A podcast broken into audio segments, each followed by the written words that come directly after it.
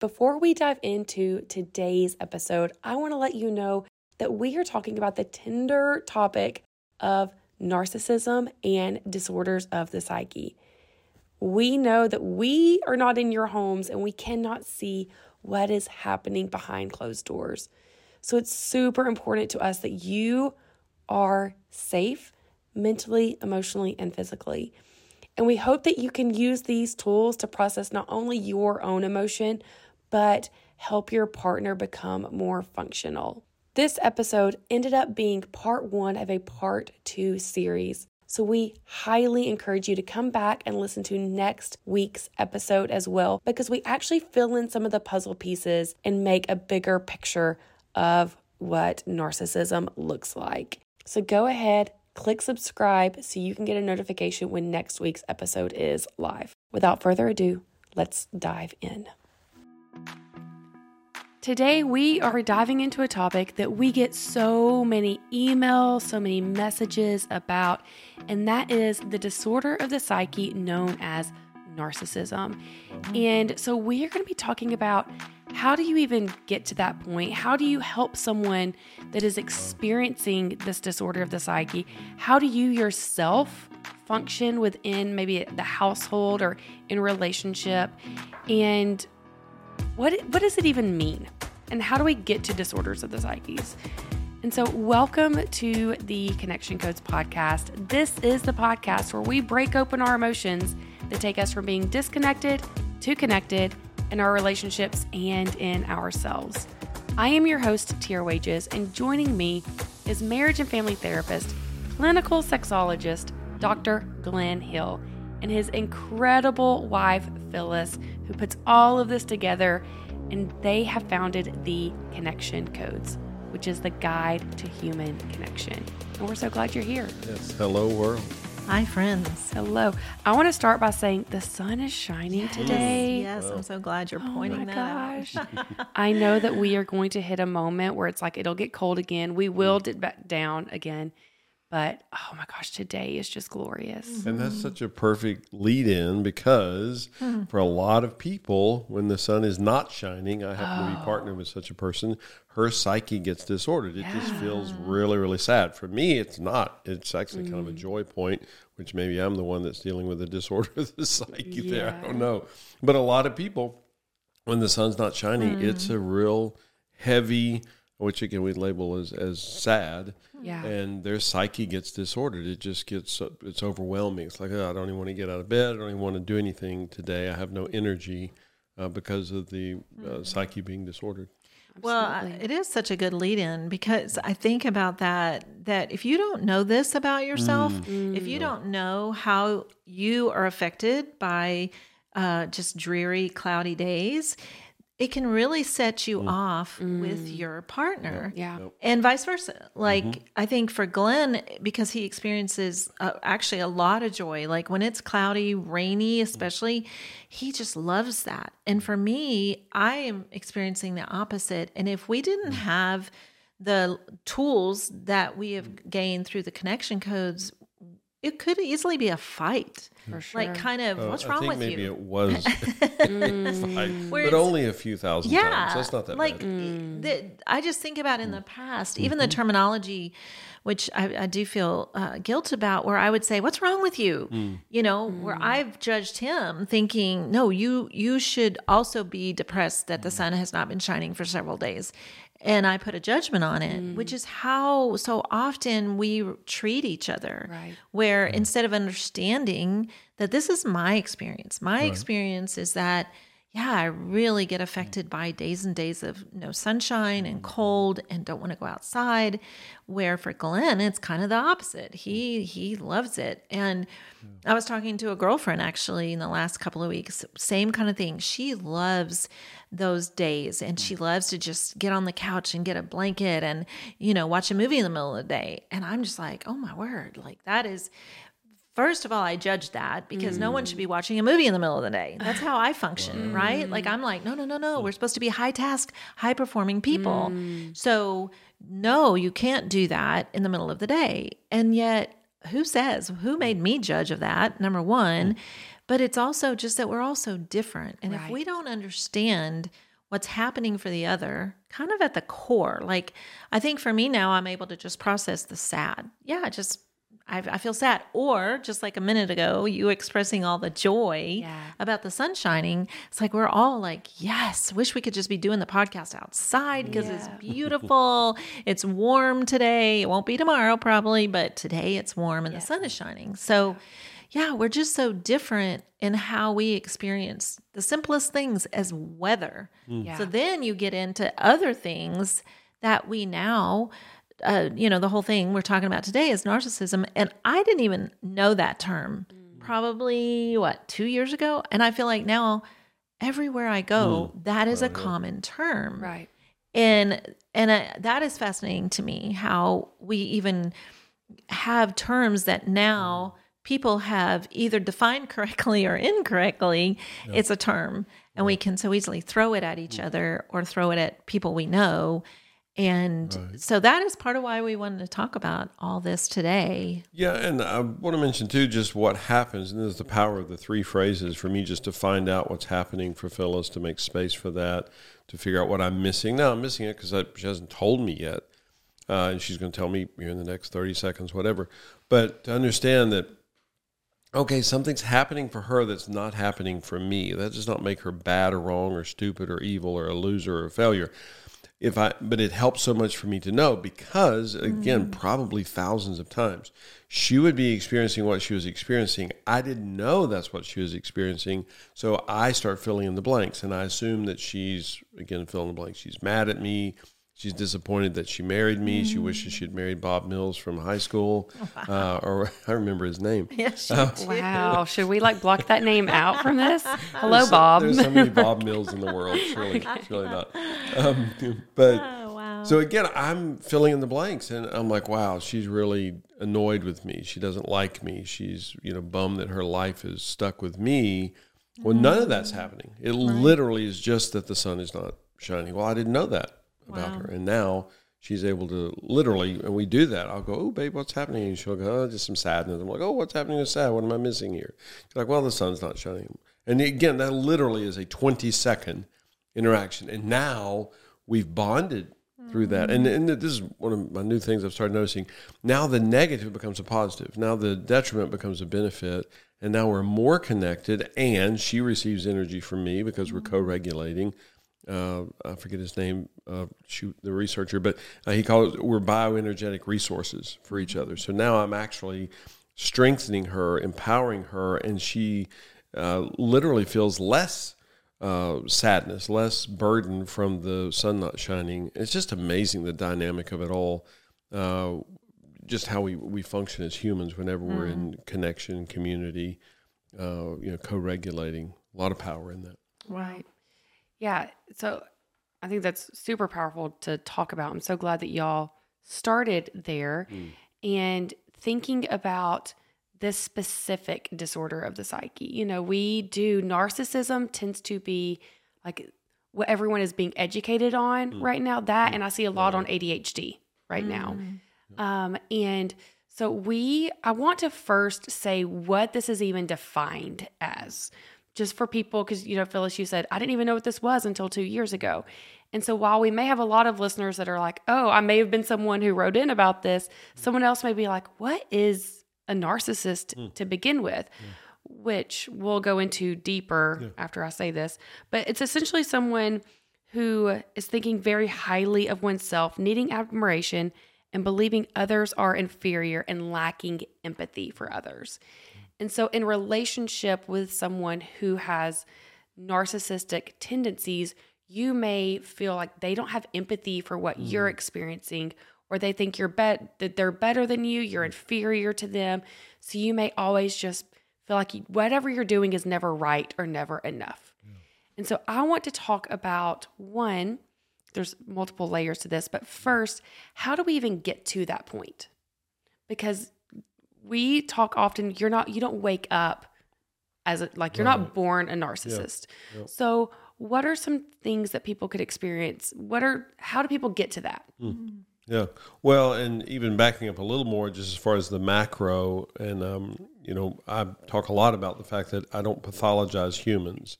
Uh, and But first, uh, say what that means. But oh, but the, right. Well, the DSM, the Diagnostic and Statistical Manual, is what in the psychology field we.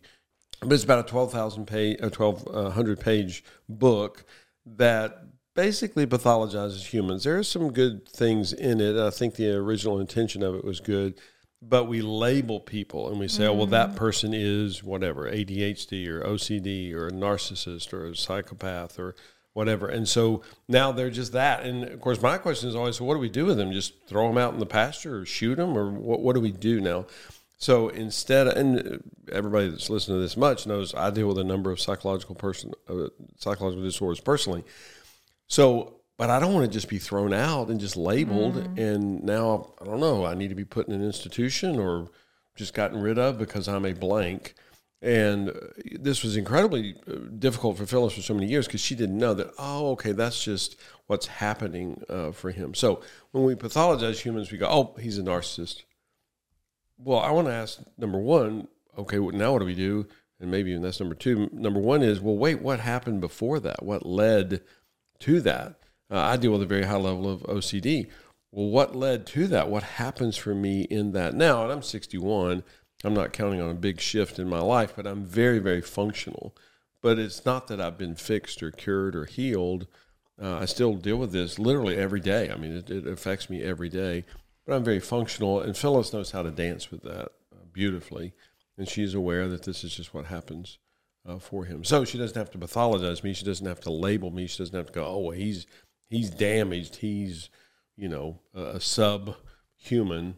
No, this is what makes up Glenn. This is just what makes Glenn Glenn, one of many, many uh, things. And she deals with disorders of the psyche herself. We all do. I'm convinced of that. And that's another big thing too, is that we have categorized quote unquote psychological disorders for so long that people say, you know, she is or she isn't. Uh, you know, he is or he is. You know, she's bipolar and she's bipolar and she's not. Uh, but to realize, oh no, no, these exist on a spectrum. Everybody deals with disorders of the psyche regularly. Uh, I used to say at some point in their life, I think it's all the time. Uh, because it's simply a disorder of the psyche. The nervous system gets dysregulated, maybe because that painting falls off the wall. And so now your psyche is disordered. Now, it's probably not going to last very long, but if your life consists of falling paintings a lot, which many people's lives do, yeah, their psyche gets completely whacked out. And we don't have to label them and say, well, you know, that Tira, she's just a blank. And so, you know, we can't really deal Right. with her. Right.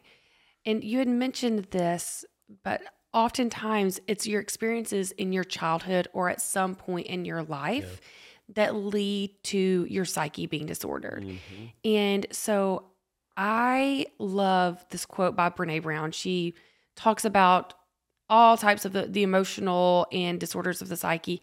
And she said that narcissism is actually driven by the opposite of what it appears to be. Yes. Mm. Oh, So mm. oftentimes, so someone that appears to be narcissist has no empathy. It feels like they're better than you.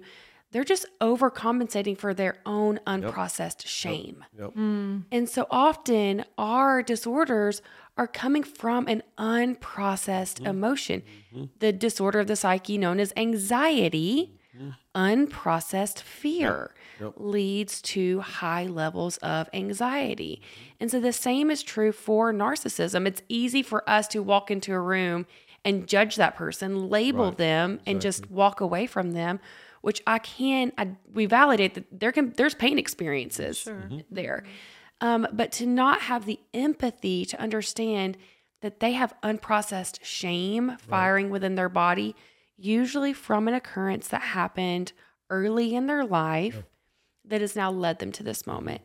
And that is now being spoken out about so many mm-hmm. disorders. I was watching Dr. Gabor yesterday. He was talking about ADHD. Hmm. And I have a son that's been diagnosed with ADHD.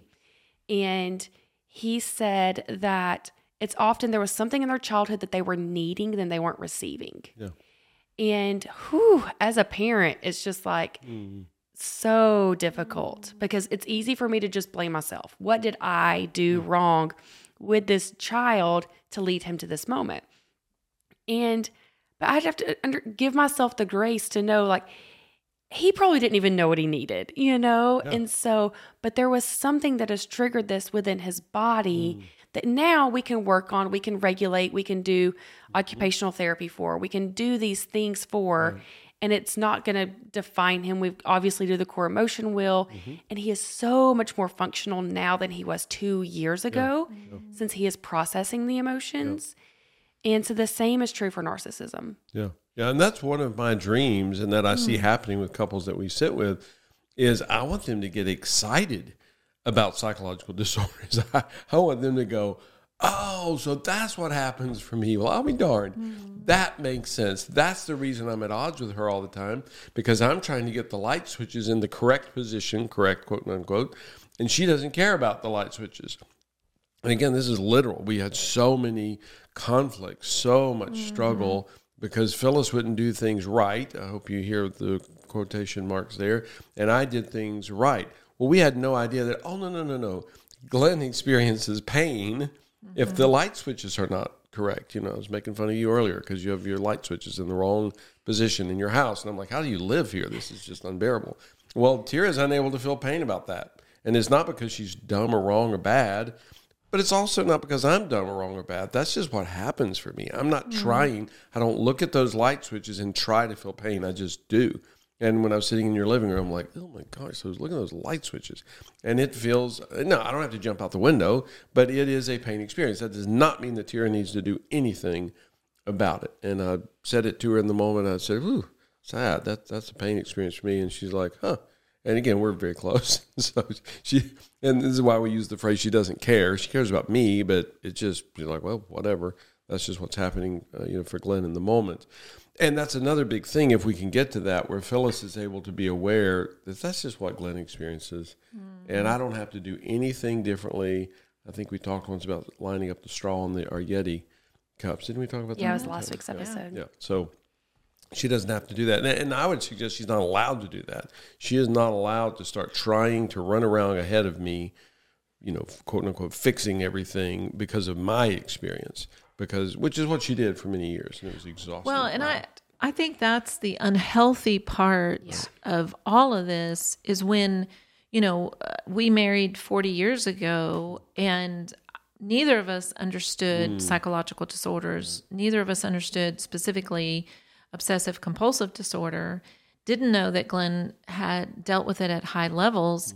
And so the patterns that he had and the systems that he had made total sense to him. Hmm. They didn't to me. They were not organic within me. But I was, you know, the good girl. I was the hmm. didn't have a voice because that was how I was raised. Right. So I go into marriage and it's like, oh, this is, you know, for Glenn, it was the right way. Hmm. Like it only made sense to him. Like, why? Like to him, it was very much if you do the towels in a certain order, they look better. They, they, it, it's not that they dry you better. Right. It's just more about they fit in the cabinet better, they look better. And so for him, it was just that is the right way to do it. And So, there- which is a joy experience. This is why we say emotion's not good, bad, right, wrong. Joy can be incredibly detrimental. So, uh, you know, for me, I'm spending lit. Oh, no, I interrupted you. Sorry, but literally, I'm spending 20 minutes getting these towels perfectly stacked. And Phyllis is thinking, we got we got a few more things to get done here. I'm like, no, no, no. Our task of the day is getting the towels perfectly folded, perfectly stacked, and now we can celebrate the towels. And Phyllis is going, who cares? What? It, wait, it doesn't matter. They're just towels. Whereas it's a, an, it literally is an emotional bonding for me with the towels that I know they appreciate me taking care of them so beautifully. Mm. It sounds weird when I say it. Well, it, you know, you're mentioning it as a joy experience, um, but the flip side is there was a real pain experience when Mm-hmm. Yeah, if it wasn't, when the yeah. systems weren't right, and Right. and then when there wasn't certain order, and so then I was trying to. The unhealthy part was that I started making that my world was oh. You got to do it all so there's no pain for him. You got to do it all right. Because if you don't do it all right, then we have a fight. Yeah. And so then in time, it's like I started creating a world where I felt responsible mm. Yeah. for what was happening for him. And so then I started mm. trying to incorporate all of his patterns. Mm. But for me, it was never organic. So Yeah. it was like a task that had to be done every day. And, you know, of course, fast forward many years, we learned what all this was. And it was so freeing because then it was like, oh, okay, wow, that now made sense.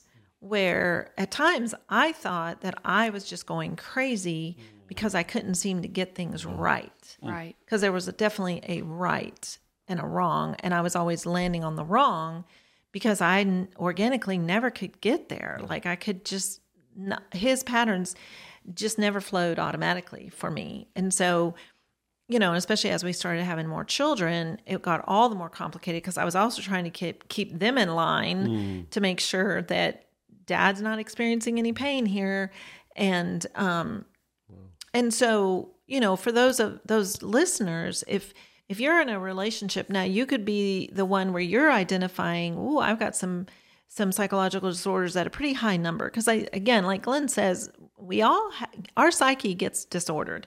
I mean, we just do, like in different ways. And I, I would love, of course, for us just to realize that if we were being taught really wonderful emotional health at a young age, we would be going through life knowing mm-hmm. so much of how to recognize things that we're going through, recognize what other people are going through. And a lot of times, like even the idea of how to human well, mm.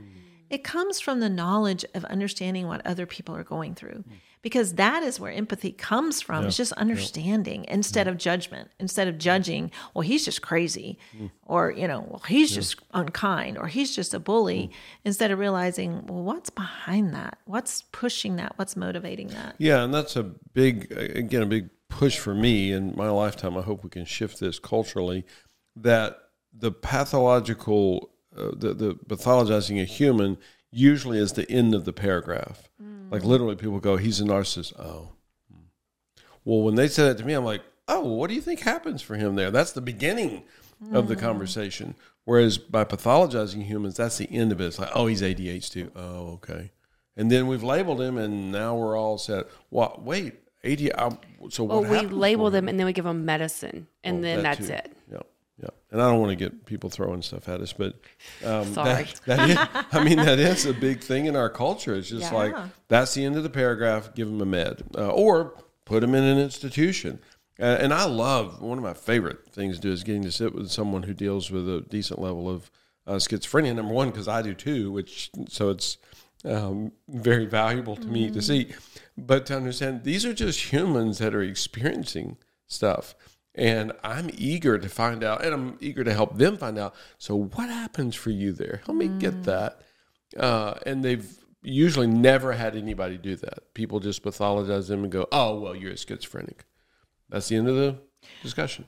Well, and there is, I mean, I know you just touched on the topic. So, um, as far as how Yeah, we, we'll blame Tira for it. yeah, how we as a society have come up with some really quick fixes. Yeah.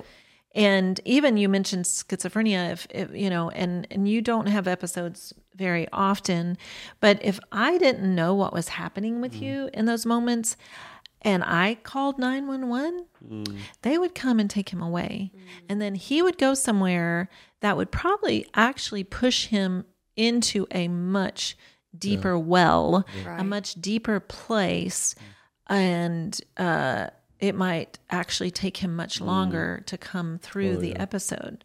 Where when I can just sit with him and not panic or freak out myself and just know um, what he really needs right now is just for me to be nearby and to listen to what is happening and to uh, to use the tools to make space for it. And then I usually uh, have learned to just ask questions. And then at some point, I do bring reality into it um, to remind him of reality, as in, well, you weren't there at that time. You were with me at that time. Like I bring it back into a reality. But I've known other people who don't know what to do. They call 911 and and their their partner is taken away and put somewhere where then often it takes a bit to get them out. I do want to point out do you feel safe in those moments?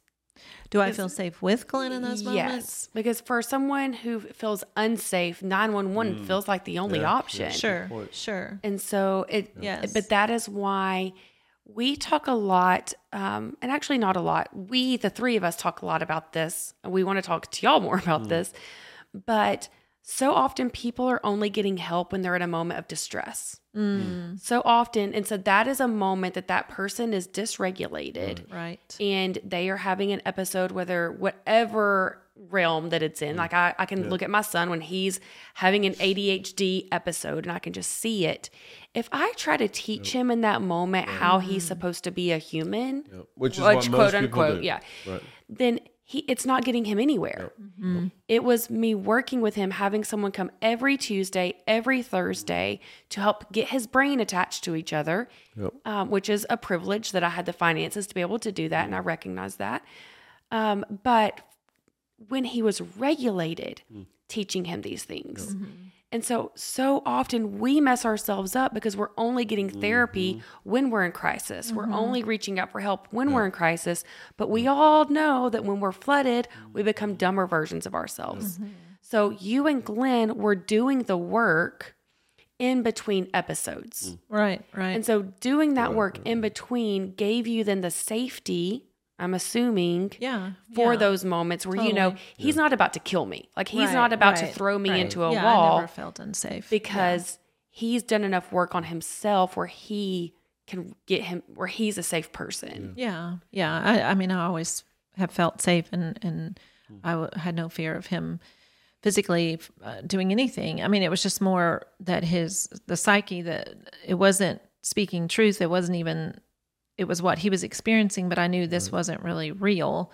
Um, but I didn't feel unsafe. But it, it is interesting uh, in just what you're just now saying, as far as really getting yourself help. And i go back to just the the you know needing sunshine which now we i think call it sad um what's the term what is Winter it depression is what Yeah, but- seasonal Well, depression. seasonal adjustment disorder. seasonal That's it. adjustment deodorant deodorant Deodorant. yeah, that's deodorant stuff. not deodorant.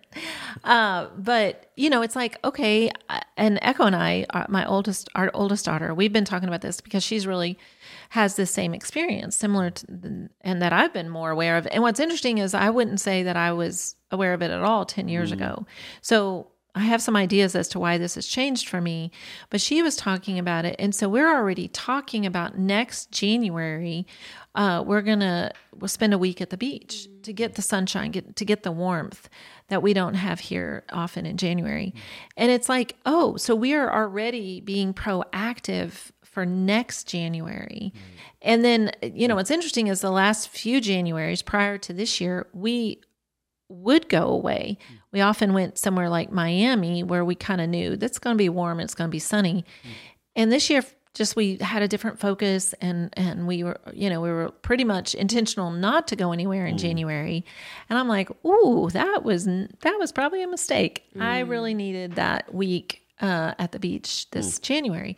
So it's like when you recognize these things about yourself, you go, This is really important for me. So I'm going to go ahead now, February, going ahead and plan a next January because that's how you become proactive. But if you don't know that you're even affected by things, if you don't know what your disorder of the psyche is, it's really hard to get help. Mm. And then when, yes, then you get a crisis, like, I mean, there were moments this January where I was like, ooh, I'm in a, this mm. feels dark. Yeah. Like, I don't know that I want to get out of bed. Well, if you don't know what's happening for you and you don't know how to really tune into that, you definitely aren't being proactive. And then sometimes you're just going and assuming something, and then actually what help you're getting is is a really short term fix mm. that really doesn't give you the life, the fullness, the freedom that you want to have. Mm. Right. And I'm I'm thinking also about you're saying, which is so true, if you can tune into yourself. But a lot of the issue with narcissism, from what I have read and heard people talk about in my experiences with people, is that oftentimes because they're they come across as being better than, you know, I don't need help. And, and I do. I have someone in my life where I've even given them the connection codes book, and I'm like, "You need this," and they're like, Mm. "Oh, I read it. It doesn't apply to me. I don't need that. Like I'm, I am such Mm. this higher level of living um, that I don't need any help." Mm. And so, how if you're in relationship with someone like that that doesn't recognize it in themselves and that's not willing to get help, then what do those people do? for years for Phyllis and me, and and one time ever, but I heard it a thousand times from her. She said, "You need therapy," which did not help uh, any. And that's what we tend to do is just to say to somebody, "Oh, well, you're a blank," you know, "Well, you're psychotic, you're bipolar, you're you know um, a narcissist." I, as far as I know, that never has and never will connect uh, anybody. So it is tricky. Uh, this is one of the many reasons that uh, I am so such an advocate against isolation, psychological isolation. When people are living in isolation, and th- this can be any entity, it can be an individual, it can be a couple, it can be a family, a business, a church, a community, whatever.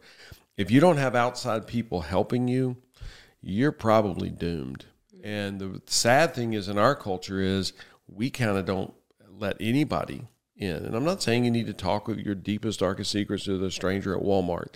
But if you don't have a few people, and I mean a few, not 10, uh, but three or four in your life that know you, that see you, that, that know. And my dream is that literally couples can go out to dinner and just say to each other, "So, what disorders of the psyche do you deal with? Like, where do you get knocked off course? Where do you, uh, you know, where does your psyche get messed up?" And they go, "Well, you know, for me, like yesterday morning." And it's just the top. And this again is the whole pathologizing thing that is not some big dun dun dun. You have to go to a therapist, a total stranger. Which I'm a therapist. I'm not against that, but it's I don't want people to just have that. I want them to also have close teamship relationships where they can just talk about it. So for a lot of people, the we'll just pick the wife will not be the one who can convey to her partner what's happening with him. She will Will you say that again?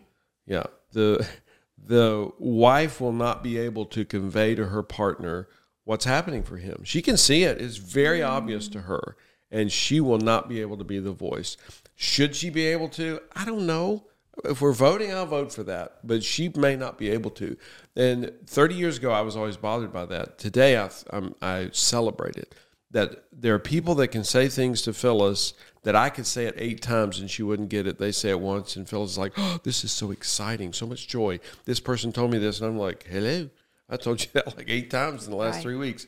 I'm thrilled with that now because I know that I am not, I'm not God, and I'm not a complete person, and there are things that she can just hear better from Tira than she hears them from me. That's just welcome to planet Earth. That's the way it is. So if we are not living in cyclation, of course, the problem is the vast majority of people are living in cyclation. They have no one outside of themselves. Uh, even people that are really, really involved in ministries and you know whatever, and they think, oh no, no, I'm involved with all. Yeah, but nobody knows you. Nobody knows what's happening with you. We sat with a couple um, a few weeks ago and uh, and we just adore them, and they adore us. They're so kind to us, and they're connection coders, and we taught them the connection codes. And Phyllis and I were processing through with them a couple things that were happening with us, and they were commu- connection codes extraordinary. It was beautiful and amazing. And um, I used some choice language with him, which was very identity bringing to him. But I was just startled at how good he was at doing this. I can hear from him better, more efficiently, some of those things than I can hear from Phyllis. You know, should I be able to hear it equally well from Phyllis? I don't know. I guess I don't. I'm not sure.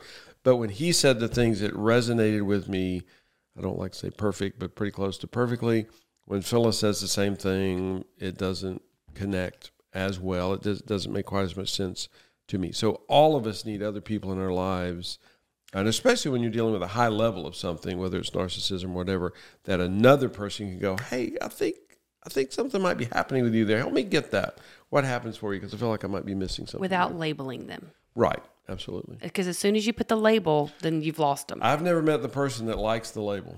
There may be some out there. I've never met the people. Well, you know, a minute ago you were saying, um, which Tira asked you to repeat, is is that there's times we can't hear it from our partner, mm-hmm. and part of it is because there's a whole lot of pain that has occurred in that mm-hmm. relationship. There we are. Yep.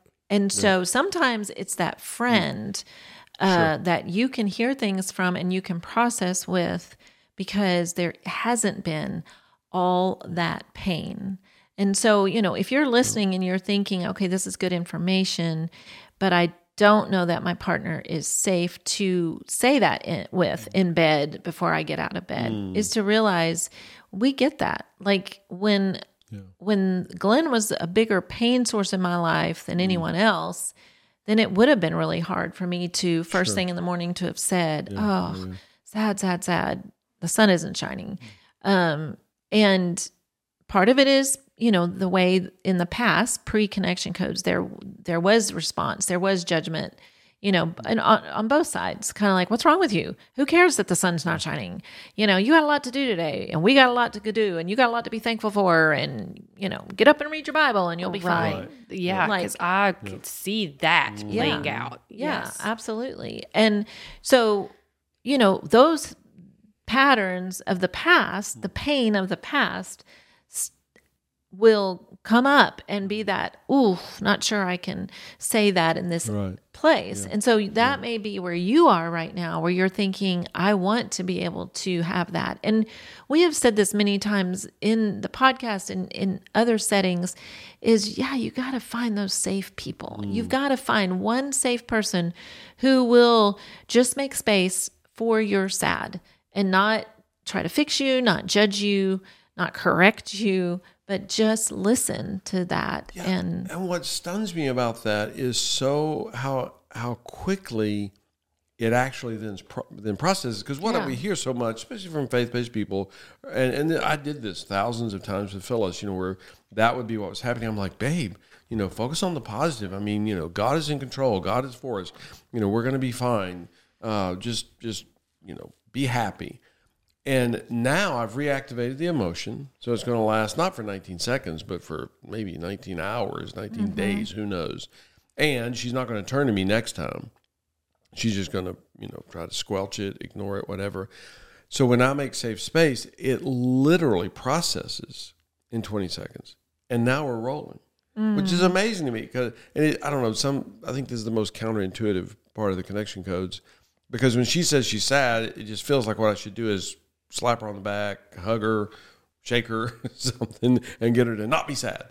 But in reality, if I just go, oh, dang, whew, wow, that's a lot. So help me get that. What happens for you there? What all am I missing? And hmm. then she processes the emotion. And again, I'm not saying that it will eliminate it all, but literally 30 seconds later, she is in a different place, a different level, if you will, of sadness. Well, I would think though, for someone who's in a partner partnership with someone experiencing narcissism, they feel like they can't say sad because their partner Right. has doesn't have the empathy to give them. And so now, when we're ex- talking about these people that are in these partnerships, this person has now been closed up mm. for years because they can't convey their emotion to their partner. So we have people asking us like, "How do I do this?" I can't convey to them. They have no empathy for me. They are either telling me how I'm wrong or quoting Bible verses or, you know, just telling me to get over it. Yep. And so they're not emotionally safe there and they don't know how to continue going down this path. Right. Like, how do I keep doing this? Well, that's a great question. And again, you'll need outside help. Uh, I'm not saying necessarily um, a a paid professional. You know, you can certainly contact us. We'd be honored to help in those situations. But um, what the the partner of the narcissist doesn't realize is that the narcissist has all this unprocessed emotion, and he or she, a much higher level of males and females typically, he has not processed his emotions. That it's just like if if you know somebody drags in from the desert and they're dying of thirst and somebody offers them a drink of water, they don't look around the room first and see if anybody else wants a drink of water. They're dying of thirst. They're just desperate and overwhelmed and they're just trying to get a drink. It doesn't even occur to them, well, you know, there might be somebody else in the room that's thirsty. So this person, again, dealing with whatever, dealing with narcissism is so dammed up Yep. emotionally, they have zero capacity, which again looks horrible. Because then we look at that person, we're like, that's just a cold hearted, you know, narcissist, sociopath, psychopath, whatever, not realizing that, oh, there's something that happened before that led them to that. Because that's a non human. If you watch little kids, you watch a two year old, three year old, you'll see a, another little kid start to cry, and frequently this one will start crying. It's like, wait, mm-hmm. this little guy is the one that got hurt, and he's crying. They just automatically, I mean, they can't help themselves. It's coded within us. You know, you walk out of a store, you see somebody's falling down on the ground, and they hit their head on something, they're bleeding. It is coded within us Right. just to go, oh my gosh, what happened? And we tend to them because we see their vulnerability, we see their need. Unless I am so damned up already, then, you know, I can't even be aware of another. And I would say someone who deals with high levels of narcissism probably functions damned up Oh, on a continual basis. we don't like saying 100%, but yeah. Okay. And so, one more question before we wrap up that someone specifically asked is Can someone be, they use the word healed. Sure. Can someone be healed from narcissism? I don't know how to answer the question. Um, because I, I, I would want to say no, but I don't mean it the way it sounds like I mean no. I think they can become functional. Uh, I'm 61. I'm never going to be quote unquote healed of all the stuff that I deal with, and I don't care anymore. Uh, I'm very, very functional. I know how to process through. So what that would mean, i- and just for the record, I've sat with tons of couples where one of them was diagnosed specifically by a psychiatrist or a psychologist as a narcissist. And literally, I sit, and I'm fairly good at what I do. I sit with them, sit in my office, and I go, Oh, so help me get what happens for you. It's amazing to me. I have never, and I don't like to say never, I've never sat with anyone who doesn't immediately go into their experience, what's happening with them. And they've never had anybody do that with them before. So, because they've just always been labeled, oh, he's a narcissist, you know, so they move away from them, which I get. It's difficult to deal with somebody that struggles with, you know, whatever it is, sociopathy. Uh, so, but to just find out what's happening uh, for the person. So, can they be healed? Can they be cured? They can become functional. Uh, will they ever be as functional as Phyllis is in this regard? I don't know. Uh, I never will be. I mean, there's lots of areas of my, my life that I'll never be on the level that she is. I mean, she's very, very stable, functional in so many areas. And I would suggest it's just the last few years we've discovered this. There are things that she experiences that I don't experience at all.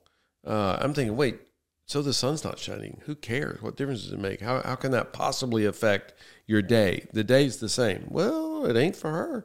It's a different experience for her. So can she be healed of that? Can she be fixed? Well, first of all, we don't care. We're not trying to heal her or fix her. Second of all, she be, can she become more functional? Yes, by processing through what's happening with her Right. in the moment. Yeah. How's that for a non-answer? No, I think it was an answer. What I want our listeners now to take away from this is if you are in relationship with someone who is exhibiting narcissistic behaviors, um, step one is don't label them. Don't come to them and give them a label because all that will do is drive them further away from you and disorder their psyche even deeper. Um, two, recognize that you may not be the person that can help them.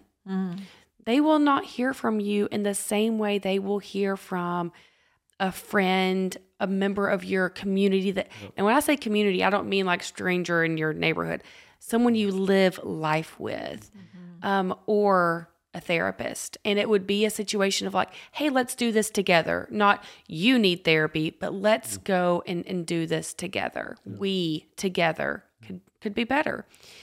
Um, three, that you can become more functional, and that is through processing emotion over and over again. And if there's high levels of narcissism, that means there is a dam inside of them absolutely. that needs to be broken. And if that is the case, you need help mm. because y holding on for dear dear life, you can't do that mm. alone. And so reach out to someone, know that you're not alone, And then also, we did talk about the safety aspect. I, it's always so important for me to see people because we don't know what's happening in your mm-hmm. home. And if you are in an unsafe environment, it is not your job to heal someone. It is not your job to live life at a level that is unsafe for mm-hmm. you. And so we implore you mm-hmm. to take care of yourself and to and to get help. And that's why having a friend that you can reach out to to process your own emotion with is so important. Yeah, and I just want to emphasize that I want people to get pissed off about this stuff earlier. Uh, I sat with a couple this week. We did an intake. Um, I and I asked her. I said, and they're actually separated because she finally left uh, him. And uh, I, so I said, so help me get that. How long has this been happening for the two of you? And she instantly said, 19 years. Wow. And, and I have good rapport with my people, so this sounds horrible. But I said, wait, what? What's happening for you? It took you 19 years to figure this out. Hmm. What's happening for you that you didn't figure this out after three weeks? You're a smart woman. I can tell already. You're a smart person. And it took you 19 years. And she said, Well, I was trying to be strong. Hmm. And I said, That's your working definition of strong? She goes, Well, that's what everybody told me. That's what my mom told me. That's what my pastor told me, that that is strength. I'm like, That's not strength. That, and again, I have good rapport. I said, That's just dumb. Mm. There's no way that this should have gone on for 19 years. Are you kidding me? So now, my point is not that she leaves him and she never speaks to him again. My point is, whatever, three days, three weeks in, yeah, everybody can have a crappy day. I mean, you know, Phyllis is just worst day of her life. She has a wretched afternoon and she treats me very poorly. Everybody, that happens for everybody. But if that's ongoing for days and weeks, change something. Again, I'm not saying I need to leave her. I just need to go, oh, hello, uh, no circulation here. We're going to talk to three people that we trust, you know, three close people, and figure this thing uh, out. Uh, and I actually made a vow. This is in the early '90s, um, and as far as I know, I've always kept this. That um, when Phyllis and I had a conflict, this was a big thing for me back then because we were always disconnected. But whenever Phyllis and I had a conflict, I was going to talk to the next person I saw about it. And I don't mean a total stranger at Walmart, but the next person I saw. And I very quickly, this is one of the corollaries of it that was painful but good. I very quickly found out who cared about me. Because somebody would say, "Hey, how you doing?" And I, and I literally would go, "Oh, not good." Phyllis and I are at odds, and we're really, and they would be like, "Oh, okay, well," and they're done with the conversation. I'm like, "Note to self: don't turn to that person." And then I found out people that actually were very kind and caring, and did tune in to me that I wouldn't have thought that those could actually be my uh, friends. So, anyway, I just want people to get out of this. I want to mention too, just because uh, I didn't hear you specifically saying that, but find out what's happening. Again, I really, really encourage getting outside uh, help. But in the moment, instead of going, oh, well, he's just a narcissist, just goes, babe, help me get that. I feel like I'm missing something there. And I always frame it that way. I think I'm missing something there. What just happened? Because I think I missed that. Could you help me catch up, help me get that? And you're just inviting them into their own experience. And I see relationships all the time where that's big, big breakthrough that he's never had, at least felt. I'm not saying, I'm not blaming her, uh, but he's never felt the, the invitation, the safety to convey uh, what's happening for him. And that opens up a whole uh, new realm for them. Awesome. Okay, do y'all want to go into the will? Yep. Okay, so now we are going to go into our core emotion wheel, which is what we end every episode doing. And this is the will that helps you to identify your emotions within yourself. So we talked a lot about being blocked up today with shame, sad, or fear. By identifying these emotions in the moment, it helps you from getting blocked in the future. And so while we can't change what's happened in the past, we can process it. We can change what we're doing in our day to day moving forward from here. And identifying in the mm. moment is one of those things that can help us. Yeah. So, can we do an issue specific wheel about learning ourselves as individuals and our how our psyche gets disordered? You go first then. Okay. Show me what that means. yeah. So, for me, there's tons of joy that um, I've been able to just be seen by you and heard, uh, and that you're curious and that you're um, fascinated by this extremely odd person that you live with, and that you're entertained by that. Oh, get that. Um, lots of shame, um, both currently when I really get knocked off course, but just thinking, oh my gosh, Wow. literally decades that I missed this so badly. Uh, we missed it so badly, and all the pain and struggle that came uh, from that. Wow. Uh, guilt over that too. Just like, dang it, you know, this girl didn't deserve that. You know, she deserved peace, and which is what you married me for. You thought this was just going to be fun, and um, just a few decades later, we actually got to fun. um, uh, lots of pain, uh, so much. Uh, there's hurt, both just in the experiences that I've had, but also from how people have treated me. Um, you know, we talk about that often, just the rejection from so many people, and that's shifted drastically the last few years of our lives. But most of my, at least adult life, and probably childhood too, uh, I was just wounded continuously with people Yeah. that couldn't be kind to me. Mm. And I know they were having stuff happening for them too, but um, sadness in that, both mm. for me, for us, but then for society. It's like, oh my gosh, could we please just be present? You know, I love Carlos Whittaker's "How to Human." Let's just let's just hear each other. Let's just hear what's mm-hmm. happening. May not make sense to me, but so you know, I want to see that shifting in our society. Lots of loneliness. Oh my gosh, so many things over the years. Uh, I was able to share with you some, but really didn't have any other safe people to share just what was happening uh, for me. A good bit of fear. Um, even now, you know, I have no idea who's listening to this, and I imagine there's at least one person out there who judges and says, "Oh, well, if he would just, you know, turn to the Lord better or whatever," you know. So there's, there's fear of judgment uh, in that. I'm up to up to eight. I lost count. Oh, anger. Ooh, Anger. Lots of anger. Yeah, just that man. We have missed on this so horrible, and I've done it too. I mean, it's not that. Uh, I mean, I was certainly the victim of that many, many times, but I was also the perpetrator of that many, many times. You know, rolling my eyes and going, "Oh, well, you know, he's a narcissist. Oh, well, he's she's bipolar," uh, and not even seeing the human in it, but simply seeing the label. Wow, thank you. Uh, well, I'll start with anger. Um, feel a lot of anger of how this has affected me, our life. You know, just the the um, kind of the disorder of the psyche, and I, you know, I wish, I wish I had even now recently, like that I could see what's going on in your head because the way you're reacting is not making any sense. But I, you know, I love it when I can when I can say what's happening with you mm. and push in to really get what's actually happening because what's mm-hmm. happening on my side does not match what's happening on your side. Uh, feel fear that listeners uh, that this will not be helpful or this will actually mm. have some fear even about my comment of dialing 911 like if you mm. if you are doing that I, i'm not judging that. For me it was just being able to sit with you the last time was really beautiful and and i you know didn't see or didn't need to call for help. I was just able to sit with you.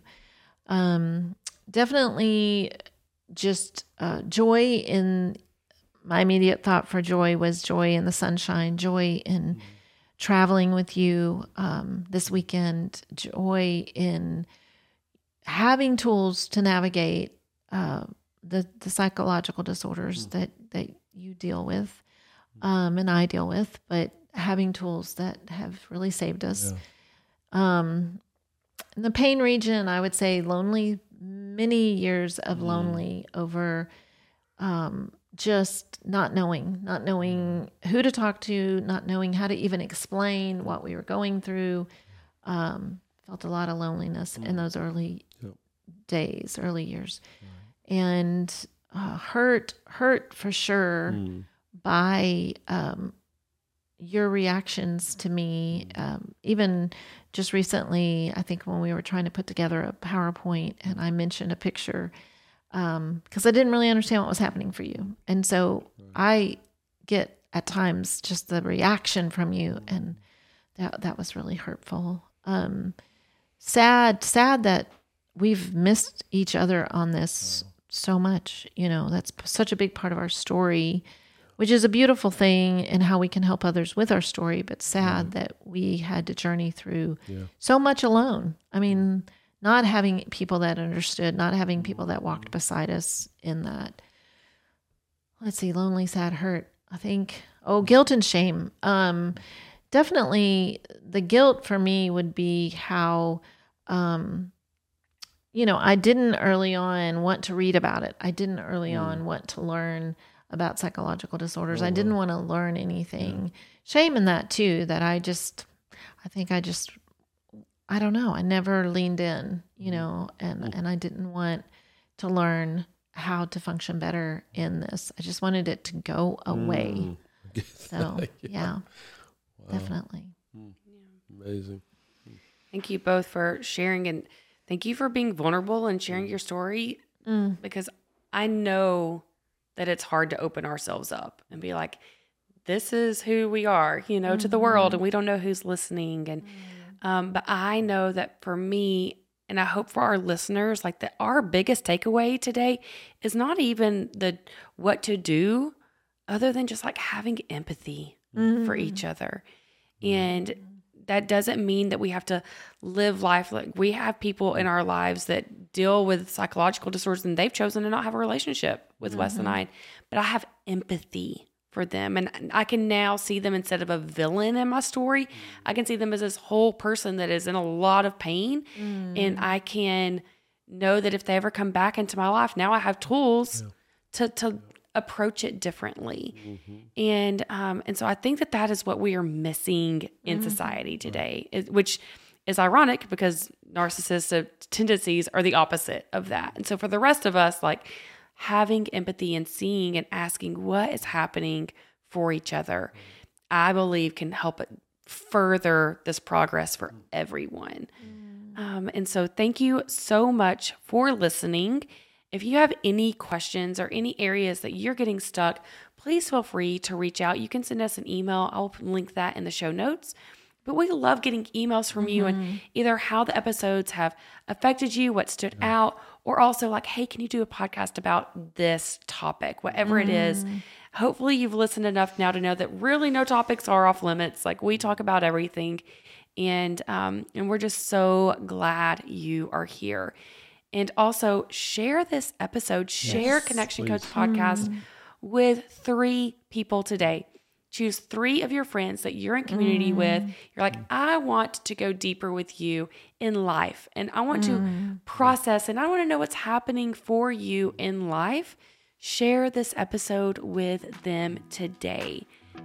If you are finding yourself in a relationship and you're like, I am trying and we are hitting walls and and we need help, then you can book a session with Dr. Glenn on his website, and I will link that also in the show notes because you don't have to do this alone. Right, right. We weren't meant to do this alone. Yes. And um, you can just do a few sessions and it may break through everything. It may change everything about mm-hmm. how you're mm-hmm. viewing yourself because these codes are as much for ourselves, if not more for ourselves, than for our relationships. And So book a session through the link below. Mm-hmm. And uh, we do this all because. Yeah. So let them know that you need this.